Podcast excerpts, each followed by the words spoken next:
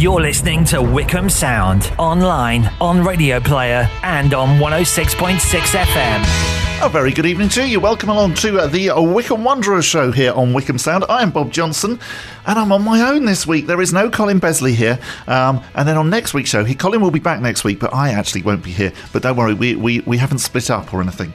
Uh, you know, we are very much still the Ant and Dec of Wycombe Sound. Uh, we will be back together for the first Wycombe Wanderers show, the first Thursday uh, in twenty twenty-two. Coming up on the programme tonight. Obviously, there's no game to reflect upon from Saturday, and now there's no game to look forward to on Boxing Day either, which is a bit sad, but we've still got lots of good stuff for you this evening. Uh, so we're going to hear from Wycombe Wanderers commentator Phil Catchpole in the latest in our series uh, of interviews with people who cover Wycombe Wanderers in the media. We will be hearing from Phil how he got behind the microphone at Adams Park to become the Wycombe Wanderers commentator. We will also be catching up in our former players section uh, with winger Danny Senda, and we'll be hearing from Gareth Ainsworth as well, uh, who will be looking forward to the game, fingers crossed, against Ipswich Town on the twenty-ninth of December. That is all to come between now and eight o'clock. Of course, we had the news then yesterday that we were all slightly dreading, that the Cambridge United game uh, is off because they've informed the E F L. Uh, let's not call it. I still don't know why the E F L changed to those silly initials when, you know, the Football League. What could be a better name than the Football League? And so, so I'm going to call it that, uh, in the same way that I still think of it as being the Milk Cup, uh, not whatever it is these days. Um, yeah, Cambridge informed the Football League that they wouldn't be able to fulfil the fixture. And of course, we've been here before. That's what happened with regards to the Bolton Wanderers game. Uh, really, really wonderful, I think. Great news coming out of the club today that actually they have donated all of the food uh, from the game against Cambridge United that would have been used on Boxing Day to the One Can Trust. Uh, Will the chef, uh, who of course has been on the Wycombe Wanderers show before, uh, going along to our local food bank to drop off the packaged and tinned food, and also the fresh food items as well that were going to be used um, are going to be given to the local fire service, who of course will be on duty throughout the Christmas period. But really, really nice gesture, that of the club. Anyway, without further ado, let's get on to tonight's first item then. Um, I called up with Wycombe commentator Phil Catchpole earlier on this week to have a chat about how he got into the media. But first of all, we reflected on the fact that it's been a very sad couple of days at Adams Park, as we've lost goalkeeping legend Gary Lester and trust member David Robertson. Yeah, terrible, terrible news. Um, I, I knew David... Um Ill, um, but it still came as a shock because David was just so full of life and energy and, and positivity, and you know, you'd see him buzzing around Adams Park on a match day, always uh, with a killer tan if he'd been cycling out in Spain or somewhere in the week and back for match day, but always just so excited for the game, um, always really happy to chat about, you know, today that, that the opponents of that game, or you know, how Wycombe were getting on. You know, a really good view of, of the club as well. He loved that club. He really loved Wycombe Wanderers. And, you know, I don't think people realise just how much work he did for the trust, um, especially when things were really, really hard. Um, and it's it's due to the people like David Robertson that Wycombe Wanderers are in the position they are today. In fact, still, you know, in the Football League even. And, you know, it's it's it's so really, really sad because, like I said, he was just so full of life and energy. And, And yeah, when, when I found out the news, I, I was I was very very sad about it, and you know, best wishes to his, his family and friends as well, and, and everyone at the club, because you know he's going to be a massive miss. And I think when we're talking about the, the trust as well, we need to remember that, as you rightly say, you know, really without those guys, there wouldn't be a club. They kept it going when actually no nobody else was really interested in it. Exactly, when things are really really hard. You learn a lot about people, and, and David, like I say, the positivity. It's people like that that, you know, when things are looking really, really grim, you know, steer people through and keep things going, and you know, and him along with the other with the other trust directors at the time, and all the people involved, and all the other fans and volunteers, um, you know, really kept that club going. And I'm so glad that, you know, he saw Wycombe Wanderers get to the championship, albeit I don't think he was at the playoff games, but he was around to see that season in the championship, um, because you know it was a milestone in the club's history, and he, he would have seen it come right the way through from the non-league days right the way through, and, and played a huge part you know, especially under trust ownership, when getting players in. I know it was a big help to Gareth and, and bringing players to the club, and it's been amazing to see the players um, on social media sort of talking about David in, in, in such warm ways as well, because of the part that he played in bringing them to the club. And, and not only that, also after they left the club, always keeping in touch, always asking how they were, and, and that was the mark of the man, really. And I mean, that that's really interesting, because I know we've spoken before about the remarkable number of players who then come back to Wycombe Wanderers. So that just gives you an idea as to, you know, what, what goes on actually when players leave, and why possibly they then think, right, actually, I'm going to come back. Yeah, well, Wycombe Wanderers is, is, you know, I still see it as a non-league club. And, and I say that in the nicest way, because it's got that family appeal to it. It's got that spirit to it. Once you pulled on the quarters, you know, you're one of us. You know, John D. Taylor and Hutch do an amazing job with the Ex-Players Association as well, um, to keep them all connected and, and keep people tied to Wycombe Wanderers. And, you know, when when the players, you know, cross the white line for Wycombe Wanderers, there is that bond all of a sudden. And, you know, that's why so many of those players are still connected to the club to this day. And then another sad piece of news, the Ex-Players Association also then reporting the sudden and unexpected death of former goalkeeping legend Gary Lester, who played five hundred twenty-one games for, for Wycombe Wanderers. Yeah, this is a you know really sad couple of days for the club. You know, Gary was the second um, uh, goalkeeper in the club's history, the most, I think just behind John Maskell. I think he made the most appearances as a goalkeeper. And Wycombe have had some, some really good servants down the years in between the sticks. And you know, I remember Gary Lester really, really well. My first ever game was a fan back in nineteen eighty-seven. Gary was in goal, um, you know, and, and you know, he was a fantastic keeper for the Blues. And, and during the eighties, um, it was a really good period for the club in their non-league heyday as well. And I remember him playing for Marlow for Tot- uh, against Tottenham at White Hart Lane in the F A Cup, and you know, and you know, a sudden passing, you know, and, and you know, and by today's standards, no age either. So again, you know, to echo the sentiments of earlier, you know, thoughts to his family and friends as well, because, yeah, it's um, it's it, that's a tough one to take. Yeah, yeah, really, really sad. Uh, and I'm sure that the club will be marking both um, in the way that they do. And that's, one of, again, one of the wonderful things about Wycombe Wanderers is that actually they, they are so, so good uh, at paying tribute. And I'm sure they will be doing that. Yeah, yeah, exactly that. I think, you know, it's part of the, you know, the Ex-Players Association. You know, it's about keeping... keeping that spirit together, and you know, and, and remembering the contribution that these people have made to the club, because you know they may no longer be with us, but you know their, their vibrations will continue now when whatever the club does in the future, because they're they're they're part of the D N A, they're part of the blueprint of the whole thing. Yeah, yeah, so yeah. so true. Um, so the reason really for getting you on this week, and I promise it's not because there wasn't a game on Saturday or anything like that. Um, we we've already spoken a, to a couple of of media people um, on the Wycombe Wanderers show, um, and I thought I really wanted to get you on um, because everybody now knows you as the Wycombe Wanderers commentator, um, but just really how, how you ended up in that position of behind the microphone on match day. Uh, you do a fantastic job, and you know I, I, I, I would say this to anyone, I'm not just saying it because you're there, but how, what, what led you to actually be sitting there and commentating on football? Um, it, it was a complete and utter accident. Um, it was something that um, I didn't see coming. It wasn't something I was looking to get into, um, which, you know, will sound really galling for people who are listening to this thinking, I really want to be a football commentator. How do I do it? Um, I was, uh, I remember I was living in Wycombe at the time. I've been a Wycombe fan since, um, since I was a young boy. And so, you know, I was a keen fan of the club. And um, I remember I'd, I'd broken up with, with my, my then partner, my girlfriend, and we've been together for quite a long time. So I had a bit more time on my hands. And, you know, like I said earlier on about the family nature of Wycombe Wanderers, you go back to what you know. Um, and uh, so, yeah, I was, I was back around the club quite a lot, and um, just, you know, as a fan. And um, I had a bit of time on my hands as well with um, with work. And I was working, I, I swapped changing, I swapped the job. I was working in the music industry. And what with downloads and everything else, you know, it was it was a tough time. And so I lost my job as well. So it was a big moment of change in my life. And um, so I ended up getting a new job working for um, an organisation that was part of the Foreign Office, but in their arts department. And, and I absolutely hated it because it was just for the civil servants. And I found it really boring.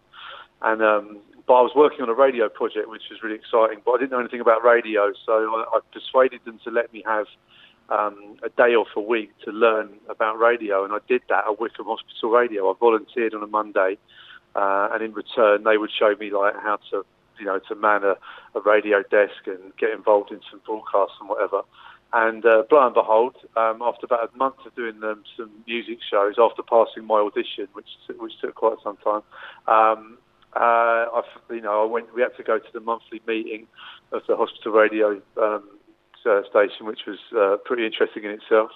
And this guy called Keith stood up and was was all sort of doom and gloom because he'd lost a couple of uh, his university students who had been working over the summer. And he didn't have enough people to, to man the, the studio for this weekend's commentary at Adams Park. And I was like, I had no idea that this was happening. And then I was like, well, I love football, you know, I'll, I'll happily help out. So I spent a, about a month or so in the studio, sort of, you know, putting the faders up for the guys down at Adams Park to do the commentary for the patients in the hospital. And after a couple of months, I've got to go behind the microphone. And it was one of those moments, you know, people talk about light bulb moments or whatever. I remember getting behind the mic and just thinking, wow, this is great. I mean, I love talking and I love football and I love Wycombe Wanderers. So the three things came together all at one time and I was like, wow, this is brilliant. And because Wycombe is, you know, as, as I say, a small family club, you know, hospital radio got the same access as Five Live reporters and, and all the other people there. And, you know, it was a completely new world to me. I didn't have a clue what was going on, who anybody was. But it was just a lovely platform to learn. So I did all of that. I did hospital radio for the rest of that season, which was about three or four months. And we rotated a couple of games on at the game, one in the studio. So I ended up doing about ten or fifteen games. And then um, somehow, I don't know what happened, but B B C Three Counties had stopped sending a reporter at, that, at the end of that season. And people on the gas room, the Wycombe Wanderers message board, were complaining about the lack of coverage. Um, so I emailed B B C Three Counties saying, look, I'm a volunteer on a community station. And by that point, I'd made a little recording of myself. I sent them a clip and said, you know, I'm at games anyway, doing this for free. Um, you know, if you need some help, um, I'll be happy to help out. And then um, they gave me a trial game on a Tuesday night against Rotherham. Um, Steve Evans was the manager. They drew two two. So it was a decent game to report on. And I passed that one. And there was, I think there was about ten games left to the end of the season. And they said, right, you know, you can do the rest of the season, but we ain't going to pay you. And then... Um, So I did that, and then over the summer they took me on as a freelancer, and then and that was that.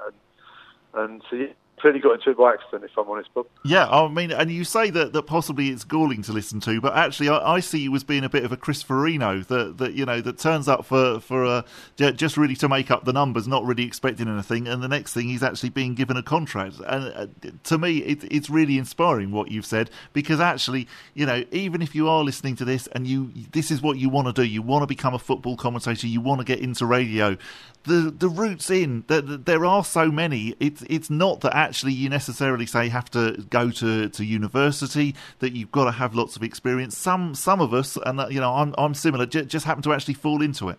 Yeah, I mean that's the thing, Bob. There's there's countless courses out there. You know, you want to go and do broadcast journalism. You, you know, you can do all of that. You know, these things cost money and time, obviously.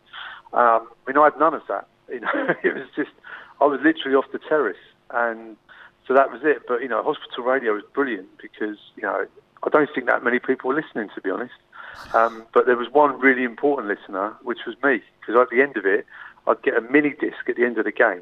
I'd pop back to the hospital and they'd give me a mini disc of me doing a commentary, and I'd listen back to it on the way home, and I'd listen back to it, and it was really hard at the start, and I was thinking, oh, I sound terrible, or I say that word so many times, and it gave me the platform to practice in a live situation, and the discipline came from having to listen back to myself and and improve improve what it sounded like, you know, week on week. And, you know, there's no replication for that. There's no university that will teach you that. You've just got to go and do it. And you've got to put the hours in. Um, so that was it. And but, yeah, I mean, if you go and do these courses and whatever, that's all great. But in this day and age, just, you know, someone came up to me in the bar the other day and said, how do I get into doing what you're doing? And I was like, watch games. Watch them on T V, go live and whatever. And when the ball goes into the final third, just start commentating on your phone. Just start recording into the voice memo thing on your phone, and you know, commentate on goals. You know, make a little show reel. Get better at it. Listen back to it. You know, it's all it's all there really. The tools are all out there now if you want to do it, and um, and it's just practice and airtime really. Yeah, I, I think one of the things that's really important that you've said there is the listen back to it bit. And that's the hardest bit, actually, is listening back to yourself. Because as you say, you do cringe and you do think, goodness me, I say that word too much or I sound really silly. But that's the way that you learn. And if you can put yourself through that pain barrier, then actually that's the way that you get better. Yeah, exactly that. And, you know, it, it took a bit of discipline to do it. But, you know, I've realised as well for years, I've been listening to the radio. I remember, you know, when I was a kid, like football commentaries on radio too. Yeah, oh, yeah. yeah. Five Live. Yeah. And, you know, and I've been listening to all this stuff for so long, and it happened. And so I knew what a good commentary sounded like, but I didn't really know because I've just been listening to it and they make it sound so effortless. So I knew what it sounded like. Um, so for years, I've been sort of conditioning myself without realising it. And then all of a sudden, I'm sat in a press box in Wycombe, and these people are dropping in and out. You know, like you know, you've got like I remember bumping into John Murray when they, when Villa came down. He's like the chief football reporter at Five Live, and I remember speaking to him in the week. He rang me to do his research on Wycombe Wanderers, and in turn, I was like able to pick his brains and say, you know, what do I need to do? Because at that time, I was just a freelancer, worked with a normal job in a week and everything else. And um, so he was really key for me because he told me that, you know, it'd be great to get a journalism diploma or something like that just to kind of give me some grounding in media law, and, and that would be a way of sort of progressing. And, and, and that's and that's exactly what I did. And there's a guy called Dave King, who used to be the editor of the Buxbury Press, who left that position and moved into education in journalism. And he ended up being my, my tutor. And I did my journalism diploma at Wembley Stadium. Um, they used the... the um, the corporate boxes during the week when they were empty as classrooms. Uh, that, so that did, must um, have been quite a cool place to, you know, to go and study. It was brilliant because it was empty every day, and you'd go and do this stuff.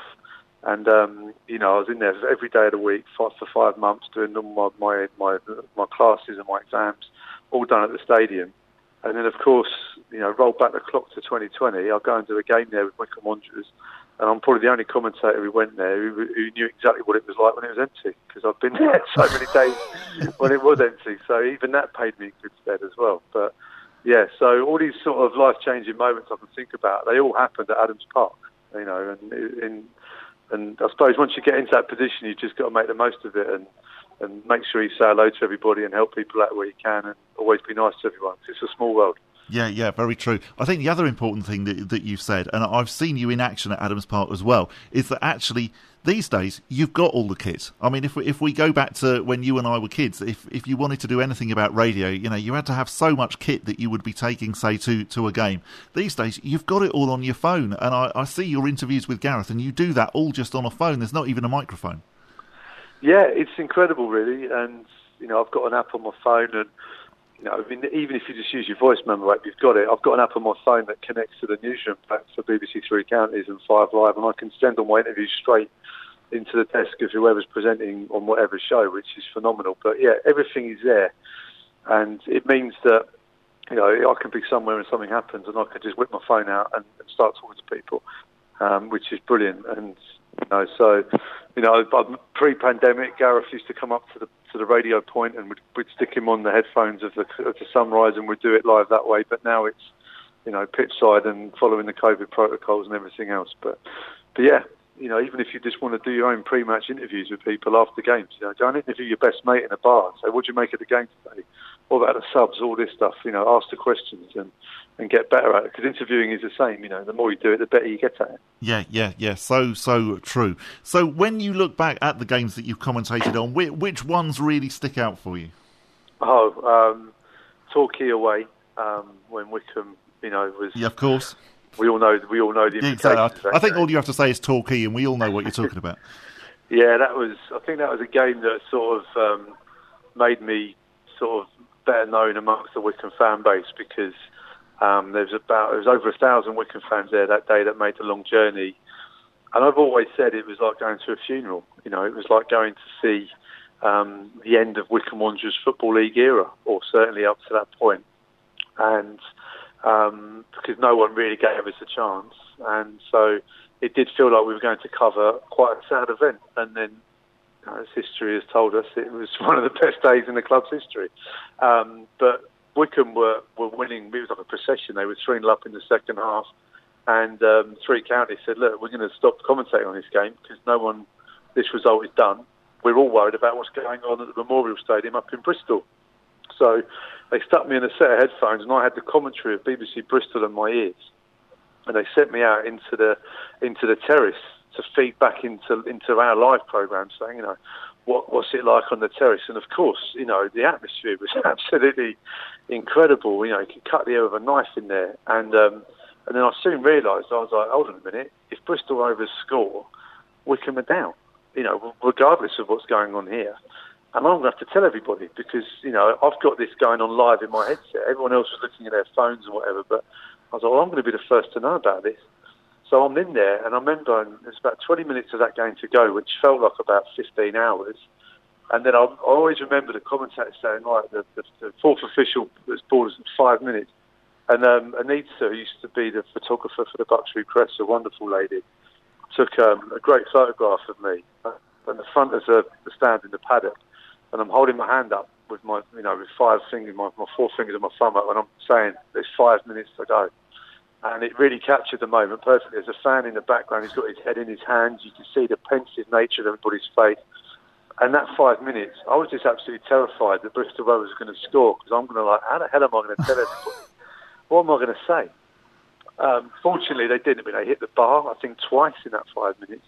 Um, but then I'll never, ever forget the roar when the whistle went at the Memorial Stadium. And I was just, uh, just put my arm up and went, it's done. And people were then getting the stuff on their phones as well and all the other stuff. And that roar was just guttural. It was just unbelievable. And I can hear it now talking about it. And, yeah, phenomenal. I mean, that game was right up there. Um, Tottenham away at what, the old White Hart Lane. Yeah, of was course. Just yeah. The most magical day for me. Um, all my family originally from, from Tottenham were all Tottenham fans. Um, and never in my wildest dreams did I ever think that Wycombe would play Tottenham in a competitive game. You know, especially when I was a young boy, when I was going to Lokes Park, and if someone had told me, oh yeah, you'll be going toe to toe with Tottenham, um, uh, I'd, I'd have laughed at them, even, even though I was really young. Um, so to go there and to commentate at the old White Hart Lane before they knocked it down um, was just amazing. And it was the perfect day, bar Sonny's late goal, because had it been a three three draw, they would have got the, the replay they deserved. But um, I remember being interviewed before the game, and they were saying, well, you can't lose today. And I was like, well, I can. If we can get embarrassed like eight nil, then that's not good. I just want them to... to really give a good account of themselves. And boy did they, what a game that was. And to commentate on that was just unreal, absolutely unreal. And, you know, my dad and my brother were there as well, which was great for them. And, you know, my dad had been at White Hart Lane when Tottenham on the double in the sixties. Um, so, yeah, it was just brilliant. You know, it's just almost the perfect day. And then Wembley, I've done two Wembleys, the Southend game oh, yeah. and then the Oxford game. Um, I mean, the Oxford game was just surreal on every level because, you know, we could go into the Championship, which in itself, um, in normal circumstances, was surreal. But to do it in an empty stadium, I think there were ninety people there that night, and absolutely overjoyed to be able to get in and, and privileged to do it. And and to, to be alongside Beanie for that game was just great. And, um, yeah, um, unbelievable. So, yeah, I've been very, I mean, I've always said the word privileged, really, because to do any game really is just a privilege, um, but those games especially were just phenomenal. Yeah, and again, this is why you're such a good commentator, because you've said all of those things, and you know, and the hairs on the back of my neck are pretty much standing up about all of them, because you can, you know, you can picture it. You can, you're, you're there as you're saying those words. You're there at Torquay, you're there at White Hart Lane, and you're there again at Wembley. Yeah, that's just, you know, and um, I mean, I, I, someone I can't remember who it was. Um, someone sent me some uh, an email. Um, with my commentary, like they typed out the words to certain moments that were really special to them in, in Wycombe Wanderers history that I'd commentated on, and they sent me an email with what I'd said at the time, and I, mean, I was, I was, I was, couldn't believe it. I was like, wow, and um, and they were just saying, well, yeah, this was great. You know, you summed up these moments perfectly, and I was like, well, you never think about stuff like this. It's live. You can't prepare. I mean, I don't prepare anything. And you just say it as it is, and you, you just do it. And I don't know where the words come from, but um, yeah. And I, I was completely blown away by that. And then I was just thinking, well, yeah, these are moments of history, I guess. And I don't know. I just make sure I try not to muck it up, I guess. yeah, I, I mean, the only thing that I ever worry about is it, it, exactly the same with, with Gareth, is that actually one day somebody might come along and poach you and you you might go somewhere else. I don't know about that, but um, I think, yeah, I got into this game pretty late on in my life. I was sort of late thirties, and, you know, there's some great young commentators out there doing brilliant things, and, you know, and, you know, I, I look back and I'm very lucky that we, you know, Hospital Radio was brilliant when I was there because we had Joe Shannon, who is um, a fantastic commentator yeah, for yeah. Fox Sport and freelance. So he, he pops up all over the place, the Sky Red Button, and, and does all sorts. You know, he's a phenomenal commentator. And uh, Aaron Paul, um, who is now doing the Football League podcast for Five Live and a fantastic Five Live reporter. And, um, you know, and I remember like being in Hospital Radio with those guys thinking, wow, you know, this is great. And thinking all Hospital Radios were like that. Um, but they weren't, were they? But No, no, um, that's very true. um, but, yeah, I can't see myself going anywhere, really. Um, you know, but uh, like I say, every every match day is a privilege, you know. You think, you know, I've got to go to some amazing games, amazing stadiums, and, and commentate on a team that I love. So, you know, what's better than that? Wycombe Wanderers commentator Phil Catchpole. And remember that you can get Phil's Ringing the Blues podcast on all good podcast providers, just as you can get the Wycombe Wanderers show as well. Still to come on this week's show, we will be hearing next from former winger Danny Senda, and we'll also be catching up at the end of the show with Wycombe boss Gareth Ainsworth. Online, on Radio Player, and on one oh six point six F M. This is Wycombe Sound. It's the Wycombe Wanderers show on our Wycombe Sound. Bob Johnson with you. No Colin this week, but he will be back next week. Time now for our ex-players interview this week, where I called up with former winger Danny Senda. Although I did say to Danny that whilst I think we all think of him as a winger, he did play in quite a lot of different positions during his time at Adams Park. When I first joined the club from Southampton, I joined as a, a, a right winger. Um, but then, uh, for whatever reason, the, the club decided to put me up front. Um, that's where I made my debut under under Laurie up front. And I enjoyed it up there. But, I mean, back then, if you remember, the, the centre-halves and most of the teams that we played against, every team was just so physical. Um, it was so difficult for me up there. And then, by circumstance, I found myself going to, to right-back and, and really... Yeah, I really enjoyed it. I took to the role. Um, defensively, probably wasn't the best defender. Um, maybe a little bit before my time in terms of how fullbacks attacked. Um, but yeah, I think probably out of all the positions that I got put in, right back was probably my, my most favourite position.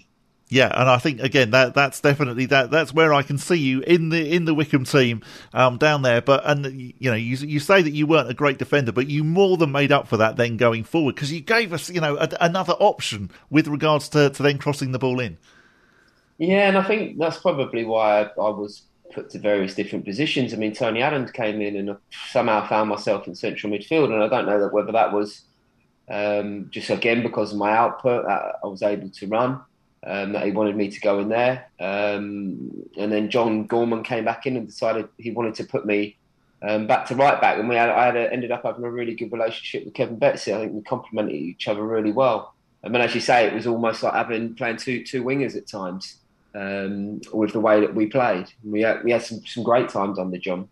And it was such exciting football to watch as well. And I think, you know, I think any fan probably wants their team to, to be all attacking. And particularly, as you say, it was like having two wingers on the, you know, on the, on the same side. And that's why it was so good to watch. Yeah, it was so good to play in as well. I mean, particularly under under John Gorman, who, you know, I refer to as the gaffer. He's just, he used to say to me, you know, if you're not going to get forward and you're not going to attack, then I might as well play somebody else because you're not in the team to defend. You're in the team to attack. And that team was... Yeah, I mean, I know, I know Wycombe have, uh, have gone on to do some wonderful things under under Gaz, um, but I'm not sure there's been a team since that team that has entertained as much. Um, you know, we, we played in some games. I, I think there was a game against Macclesfield that ended five four, um, and that was that was typical of John's teams. That it was it was all out entertainment, it was all out excitement. Really, really good teams to play, and we had some wonderful players in that group as well. It's really interesting as well as a fan to hear a player then saying that actually they, that you know that that's what they enjoy as well, that that you enjoy, what we enjoy uh, as fans is that actually the, the more entertaining the side the better, whereas presumably if you're in a side where you are just passing it around the back and you're playing five in defence, it's not quite as much fun. No, it was, it was a balance really, because it's really strange. So obviously starting with um, Laurie Sanchez, and Laurie Laurie was probably uh, you know, part of his era in, in the crazy gang. It was, it was, we were physical at the front end of the pitch with Andy Rammell, Sean Devine, and these types of players. We had, we had physical players in the back line with Jamie Bates, Paul McCarthy, um, and he was more um, about playing in the final third, um, about imposing our physicality in the final third. So um, maybe for someone of, of how I played, it wasn't overly exciting um, to be involved in, and I'm, I think at times it maybe it wasn't overexciting for the fans, but there's an argument there. Of course, Laurie took us to the F A Cup semi-final, so um, you know there was there was something in that. But yeah, to to you know the, see the fans enjoying how we played, and you know every single game you, you were looking forward to it, because you, you you just never knew what you were going to get other than goals, um, and to be entertained. So it was, yeah, as I say, it was a lo- lovely team to be a part of. You mentioned the F A Cup semi-final run. For you, that must have been a very double-edged thing, because you, you played in a couple of games uh, against Millwall uh, before you were then injured. What was it like then to see the, the team get all the way to, to Villa Park and take on Liverpool? It's incredible, really. I know, you know, injury unfortunately hampered my campaign in, in the F A Cup, but um, you know, it was unbelievable how, how we just kept winning. Um, you know, we, we, we got Wimbledon. We thought, okay, this is going to be a difficult time. We managed to get the draw and take them back there, and, and eventually beat them on penalties. Then then you get to Leicester and you think, okay, is this it? Because Leicester were flying at the time in the Premier League, and you think, okay, is this is this our, you know, one last shot, or one our one big day in the F A Cup? And then, you know, Essendon pops up with a, with a wonderful header that he did, um, and then all of a sudden, you know, you find yourself in an F A Cup semi-final against one of the biggest clubs in the world at Villa Park. You know, um, we we really. We really couldn't believe it, but you know, we just every single time we went into these cup games, we, we, there was a real belief about the group, um, a real belief that we could progress. Um, so to get to, to the semi-final, not only get to the semi-final, I think when the, when the draw was made, we all thought, oh goodness, this, this could be a, a long afternoon for us. But actually, we were more than a match for Liverpool. Um, you know, and to, to only have Liverpool edges uh, two one, I, I think was credit to everyone involved and credit to the football club. It was a It was a wonderful, wonderful day out um, for everyone involved, and I'm so pleased that everyone looks back at it so fondly. And I think the fact again that we we we were able to score a goal against them, and as you say, and, and competed in the in the whole game.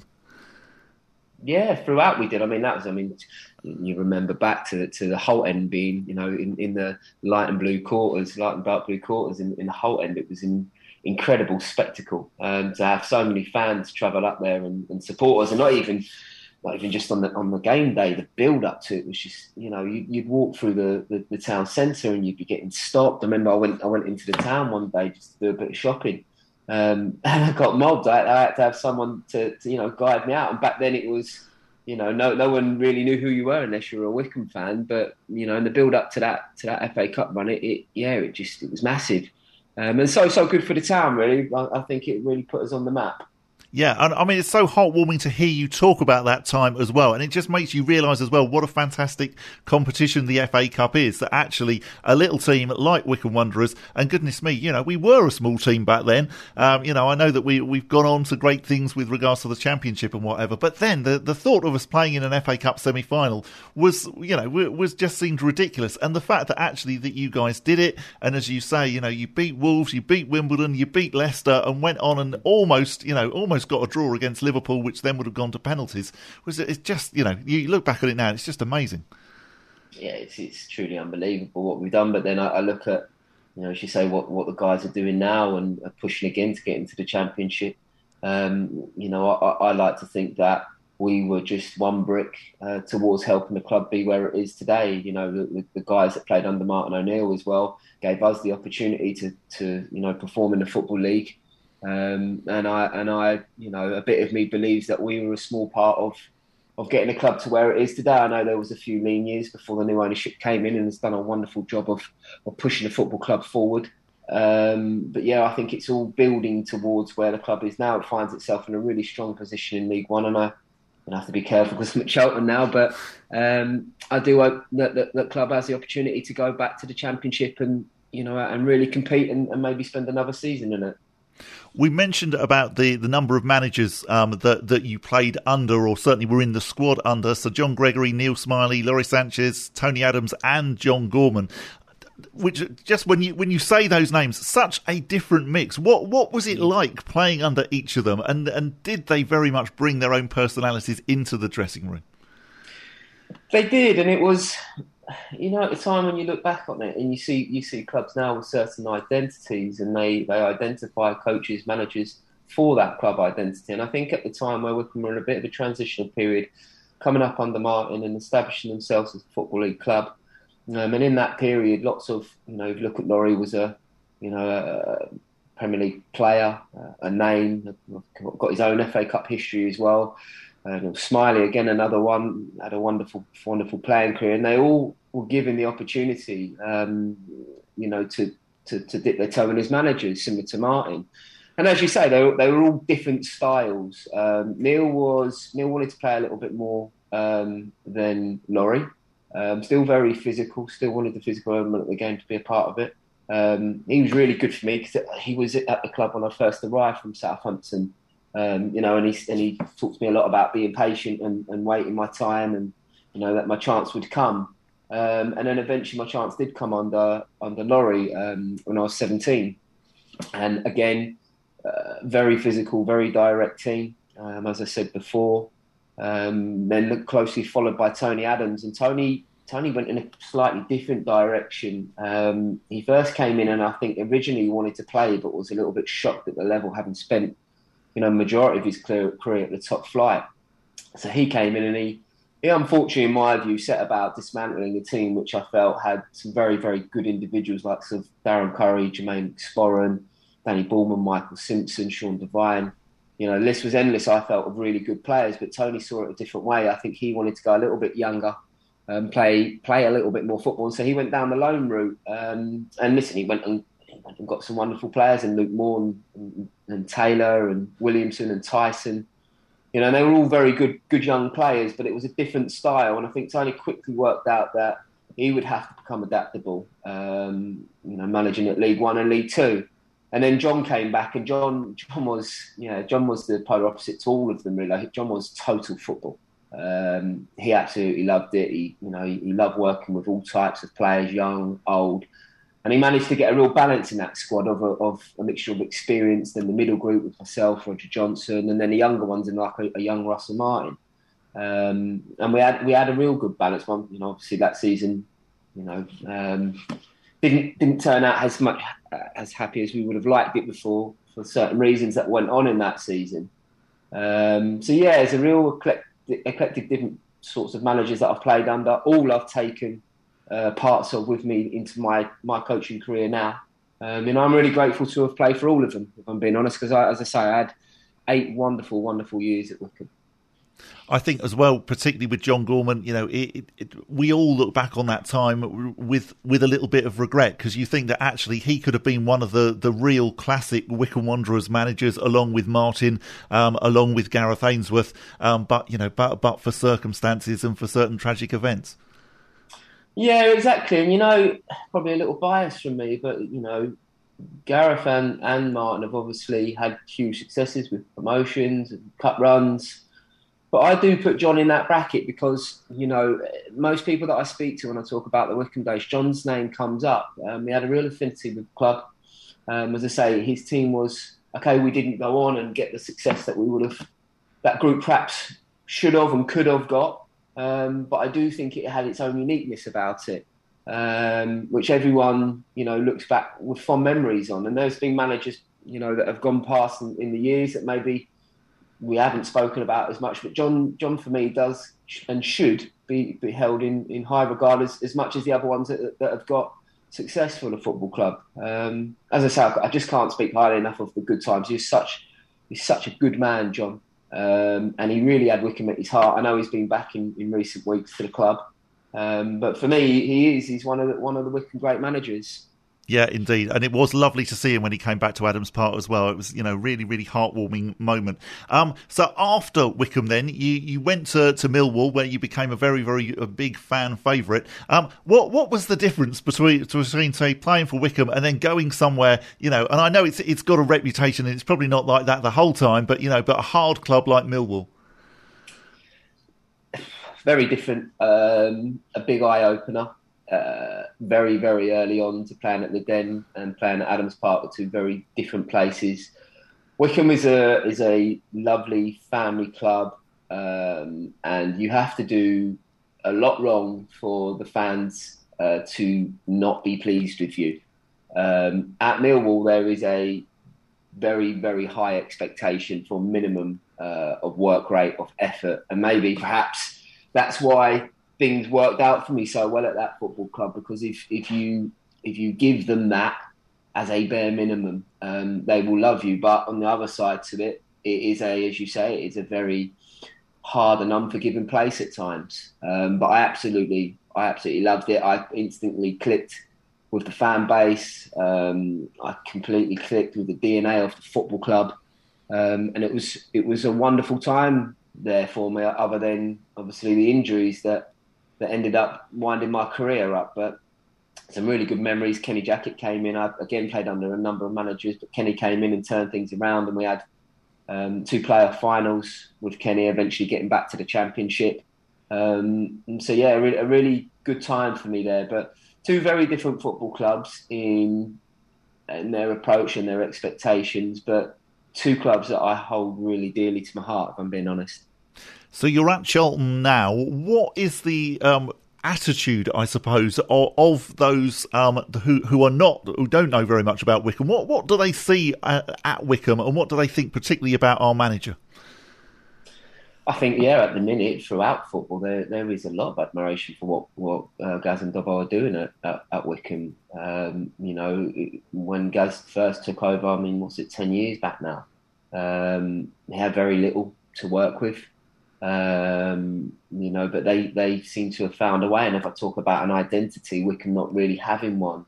Uh, when I first joined joined the football club uh, after Martin, Gaz has one hundred percent created that. You know, I, I went into the training ground uh, a few years back, and the togetherness in that training ground is like no other. It is incredible. And it may sound a little bit cliche and a little bit corny, but they are almost a band of brothers. It is so tight. Um, and that for me is, is Wycombe's identity now, the togetherness that, that Gareth has brought, not just with the team, but, you know, you, you go back, I've still got family that live in the area, and you go back and, you know, it, he seems to have knitted the whole town together, and everyone seems to be behind the football club. And that's, you know, that's hugely down to him and, and, and what Dobbo have, have done for the club. So, yeah, there's a lot of admiration from, from other clubs, as included. You know, we're all trying to create that identity, that longevity that Gaz has got.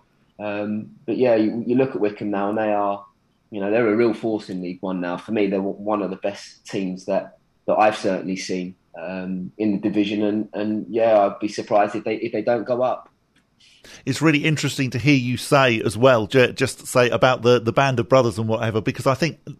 Because Gaz has been with us for, for such a long time, actually there's some Wycombe fans now who don't don't necessarily appreciate that and don't know any difference. So it's really interesting to hear you say that actually, yeah, it is pretty unique in football, what we've got here in Wycombe. It's incredibly unique. Um, and listen, Gaz has had a hard time maybe for the way that uh, his teams have played. I know they're playing slightly different now, but I think the argument for that is, again, he's had to find a way with, as I say, before the new ownership came in, of of making a team compete. Um, you know, it wasn't, Wycombe weren't that far off of going out of the division. Um, so he had to find a way, and he had to get a group of individuals together that would, would help him achieve success, stabilise the football club first and foremost, and, and he's more than done that, um, and then push push the club forward. And, you know, I say you go back to John Gorman. I think sometimes you can get a little bit spoiled, and you want everything. You want the wins, and you want the exciting brand of football. But that always is not. That's not always the case. Um, and in, in in Gaz's case, he's created a really tight knit group who, you know, if you're going to play against a Wycombe team, it is going to be an incredibly difficult game, home and away. Um, and they have found a real formula of winning football matches. So, you know. I, I think what he has done, I can't, you know, I can't stress it enough. And what he is currently doing with that team is nothing short of incredible. Well, it's been absolutely brilliant catching up with you, Danny. Thank you so much. When you look back um, on your time at Adams Park, just just give us a couple of the, the highlights, a couple of the memories that come back to you. Well, I think firstly, how, you know, the fans have always been warm with me. They've always, you know, I go back go back to the area and everyone is so welcome. When I go back to the to the stadium, I just instantly... I instantly feel at home, because that's what it is. Wycombe, it's my home. Um, all the other clubs that I've played for, you know, I've had some really, really good times, uh, create some really good memories. But, you know, when I go back to watch a Wycombe game, it, it is for me going home. Um, I've got lifelong friends, you know, in the likes of Steve Brown, Darren Curry, Roger Johnson, Keith Ryan. You know, I, I go back and there's familiar faces. Um, yeah, so... For me, the best way I can describe Wycombe is home, you know, and it'll always be that way for me. It's a special, special place, which, you know, I grew up um, not just as a footballer, as, as a young man.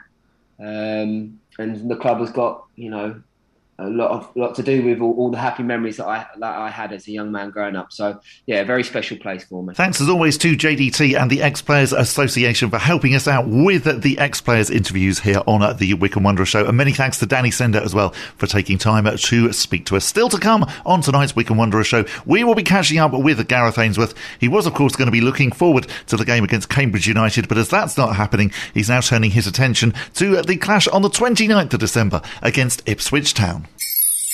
Online, on Radio Player, and on one oh six point six F M. This is Wycombe Sound. It's the Wycombe Wanderers Show on our Wycombe Sound. Just Bob with you uh, this week. Colin uh, will be back uh, next week.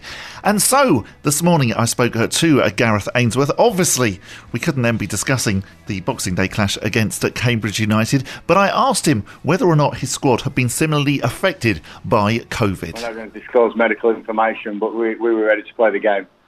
Um, so, obviously, we, uh, we gutted the games off, you know. I think every club's going to have one or two. Uh, but uh, I'll have to say that either we've been very fortunate or... Uh, Keaton and his medical team have done a fantastic job, because we uh, we seem to be keeping a, a lid on things really well here, and uh, and uh, very minimal on uh, on cases. So yeah, we uh, without giving out absolute detail, which is obviously a, a medical confidentiality thing, we uh, we're we're we're ready. We're ready to play the game, and I'm uh, I'm a little bit gutted it is off, because because uh, we um, you know we, we don't want to fix the backlog, but also I totally respect. Um, the pandemic and the uh, and the cases that are flying around the country, and just wish everyone a you know a, a quick recovery from uh, from everyone, you know everyone, not just football but everyone. Um, hopefully this uh, this variant isn't as as severe as first thought, and uh, and we can get normal pretty soon. Do you think the game should be going ahead at the moment when it's such a, a, a strange situation? No, you know, my opinion on that is I'll keep to myself, but. Um, I, I totally respect, you know, if people are ill and people can't field teams, and the whole, the whole idea of of uh, isolation and keeping apart and not spreading this uh, is is really important. You know, if uh, if people have got vulnerable, if they live with vulnerable people, or you know, I'm very fortunate. I, my family's quite young, quite healthy, but people will have conditions in their families. People will live with grandparents or. Or have young, young children, and, and you've got to you've got to respect that.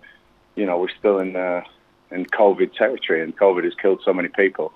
Um, so, I think if there's uh, if, if if definitely legitimate reasons to call the games off, then they need to be called off. Uh, I just I just hope that we can get back to some normality, because I'd hate to go through what we went through two years ago with the season.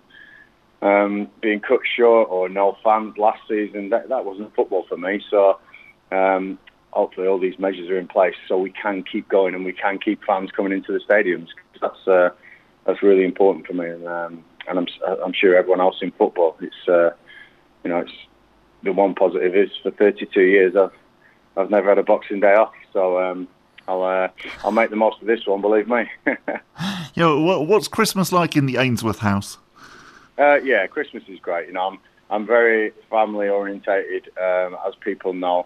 Um, I I put football unbelievably high on my priority list, but nothing gets above family, uh, and uh, and that's that's always important to me. Uh, we've only been in on Christmas Day a couple of times in my my tenure, and that's because we were on away trip, so we had to travel. I remember one one night we were in a hotel in Plymouth on Christmas Day night, and nobody wanted to be there. Not even the staff at Plymouth wanted to be there, so that was horrible. Um, so I try and give Christmas Day off when I can. I believe that what I'll get in return on Boxing Day um, or the months after that, you know, because the boys know I've I've, I've given them that day with their families. I've given them that moment, and uh, and so Christmas is in, incredibly important to me as well. You know, it's uh, it's um, it's a special time. It's a family time. It's a it's a giving time, and uh, and you know we, we try and do that year year round at, at Wycombe, especially myself. I love I love giving and giving, and uh, and Christmas is that that, that moment when um, you just have that. That one day where everyone can be together, and uh, and you realise really what's important in life, and uh, some things aren't aren't everything, but family family definitely is, and health definitely is as well. So uh, we've got to we've got to have a real real careful Christmas. But again, we're going to be celebrating together. Um, the kids love it. Um, my oldest Scarlett, she's coming over, which is brilliant, um, and even mum and dad. Hopefully, we we can spend some time with. But um, again. Uh, everyone will be tested. We're lucky that we test every day at the club, and uh, and the kids test with their schools. You know, we've got some tests from schools, so we can keep testing. And uh, fingers crossed and touch wood, everyone's uh, everyone's staying COVID free, and uh, and hopefully that'll go right through to Christmas Day. Fantastic. And is there a point in Christmas Day where you start singing, where where you start start um, um, performing a little bit? Of course there is. Yeah, I have a daughter who's who's uh, she's, I think she's grade. She's just done a grade seven piano, and she's she's learning all these Christmas songs, and she's a singer. So I think the genes are running strong through the family there, from my mum to me to my daughter, and uh, and if we don't get up and do a duet at some stage, then something's gone wrong on Christmas Day. So ever the performer, but um, definitely it's uh, it's about everyone enjoying themselves. Uh, the only thing I don't do is indulge too much on on the drink, on the alcohol, because it's always been the Boxing Day. Um, you know, get your head right, get your head in the game, and believe me, I'm. Um, Christmas Day night, you start thinking about the uh, the next games. You know, I'm sure every family goes through this, where you get to about seven or eight o'clock, and Christmas Day is almost done, and you're thinking, right, what's next? Some people go online for the sales. Some people, uh, I think, I think one of the biggest um, internet uh, surges is, is late on Christmas Day, isn't it? So um, it's probably a lot of football managers on Y Scout looking at the opposition for the next day. You know, so it's uh, it's uh, yeah, it's it's a great. great day, but um, yeah, performing will be on the cards without a doubt. Games, family games, we're no different to any other family, and uh, and I think indulging in that sort of stuff keeps you healthy and, and keeps everything right. But um, no, really, really important time, Christmas. I want everyone to have a great Christmas, all the fans, all the football people, and and everyone, you know, and, and who's been affected by this this crazy, crazy couple of years. Have a have a fantastic Christmas, uh, and uh, we uh, we will be having Boxing Day off. I'm sure I'll be watching football, but. Uh, There definitely won't be uh, the brain ticking over as it usually does. That'll be all focusing on uh, Monday, Tuesday, and then Ipswich on Wednesday. Yeah, I mean, that, that'll come round quite quickly. Um, and yeah. You wouldn't have thought it, um, given given what happened at Adams Park back in November, but Ipswich now quite a different proposition to the team that we, we faced that night. Yeah, uh, they've been real up and down, you know, real real roller coaster of a team this season. You know, they've really started sluggishly. They made some... some huge signings in the summer and, and really didn't gel. Paul Cook's a good manager, but he couldn't get them to gel. And uh, I think the expectation and the money that was spent there, there's pressure on them.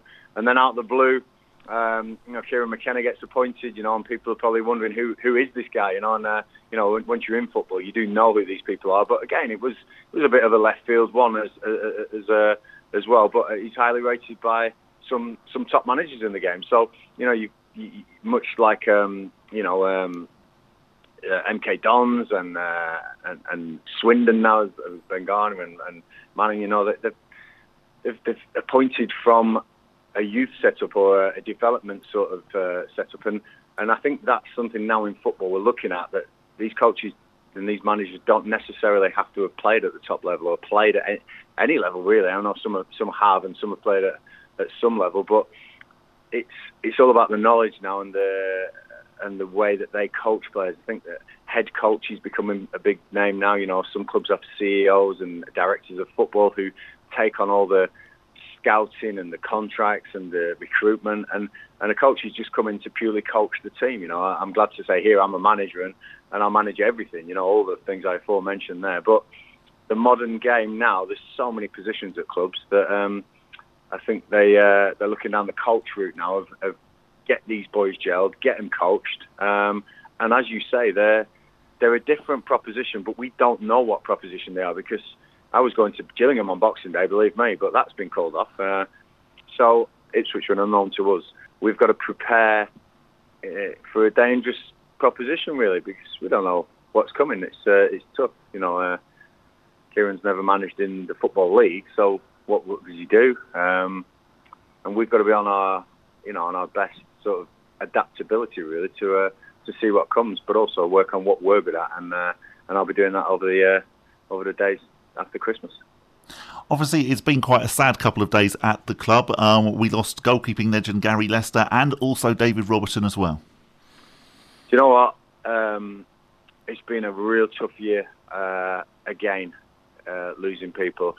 Um, Gary, obviously, um, fantastic keeper, um, and and sorely missed. And some of the ex-players, I'm sure, were very close to him. And, and again, hopefully his, his family and, and, and friends will be uh, will be at peace with him uh, with him resting. Um, but the big one for me is is David Robertson. Uh, that was the one message I got which stopped me in my tracks.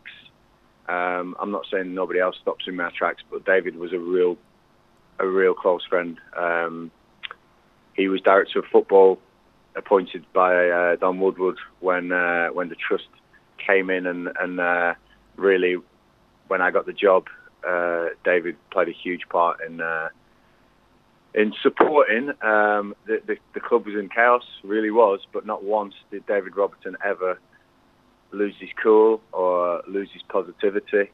You know, he was new to the job, just as I was, and it was it was uh, it was a fantastic time. You know, we really we had some laughs, we had some serious moments, uh, but he played a huge part in.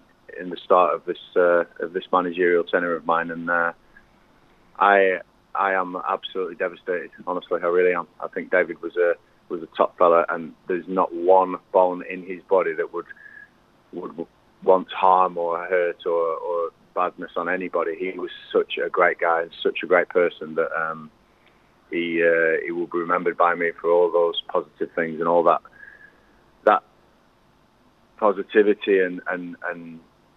togetherness he brought to Wycombe Wanderers. You know, some real tough times, like I say, um, but we got through it, and uh, and I'll never forget David Robertson. He was a he was a top top guy. Um, he'll be sorely missed. Uh, my thoughts go out to his family, obviously Phil, his son, um, and and all his friends and all members of the trust, because I'm sure he'll be sorely missed. But um, just from me, a personal message: thank you, David, for all what you did for me, and uh, and rest in peace, because. Um, You you were a great guy, and uh, and always will be remembered like that.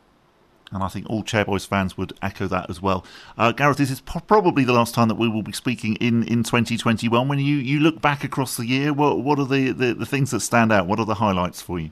Yeah, um, some fantastic moments. You know, the, the run in the championship that we almost pulled it off. Um, you know, just uh, in a crazy way... Uh, In a crazy way, the relegation and the enthusiasm to get back in amongst it and start the season the way we did, the signings of, you know, your Sam Vokes and your Brandon Hanlon and your and, and, and my dialogue with the Courigs about, I want these players, yes, we'll go and get these players for you. I mean, just the turning round of this club to what we've been through. This is the year now where I'm thinking, finally, we have the club that I, I dreamed one day that I could be a part of, and, and the training ground, the pitches, the fans, the the, the setup of the club. Um, it, it's it's a really momentous year on that side of things. Um, but you know, just proud again to have done another year at Wycombe Wanderers. I really love this place. You know, um, I, ju- I just I just am blown away sometimes with the support I get, because year after year I get letters, I get. I get support, I get people stopping me in the street and saying, thanks what you've done for Wycombe. And it's not just me. Um, I take it and I love it, but um, every person has played their part, and uh, and I wake up seriously thinking, how lucky are you, Gareth? You get to manage a football club. People come up to you and thank you for what you've done, and and I, I love my job. I really do. Love inspiring these boys. Good times, bad times. Um, we know what we are, and we love we love what we are, and we love what we're becoming. Um, and hopefully, hopefully, one day we can be at that next level and, and be that established club, which at the second tier in English football would be an absolute momentous achievement for this football club. But um, you know what? We've been pretty successful already.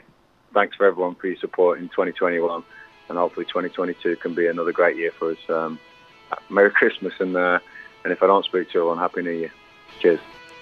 And I can only echo Gareth's sentiments. Many, many thanks to him and to Matt Cecil for organising um, all of the interviews on Wycombe Sound throughout this year. Many thanks to Phil Catchpole and also to Danny Senda as well for taking part in the programme this week. We will be back next week, or I say we, actually it'll just be Colin next week, but we will be back together for the first Wycombe Wanderers show of twenty twenty-one. Enjoy the game against Ipswich Town. Fingers crossed that it goes ahead. Ipswich are meant to have twenty-six thousand thousand people there apparently, so if you are planning on going, make sure you go along uh, and be in good voice as well. Have a super Christmas, and many thanks for listening.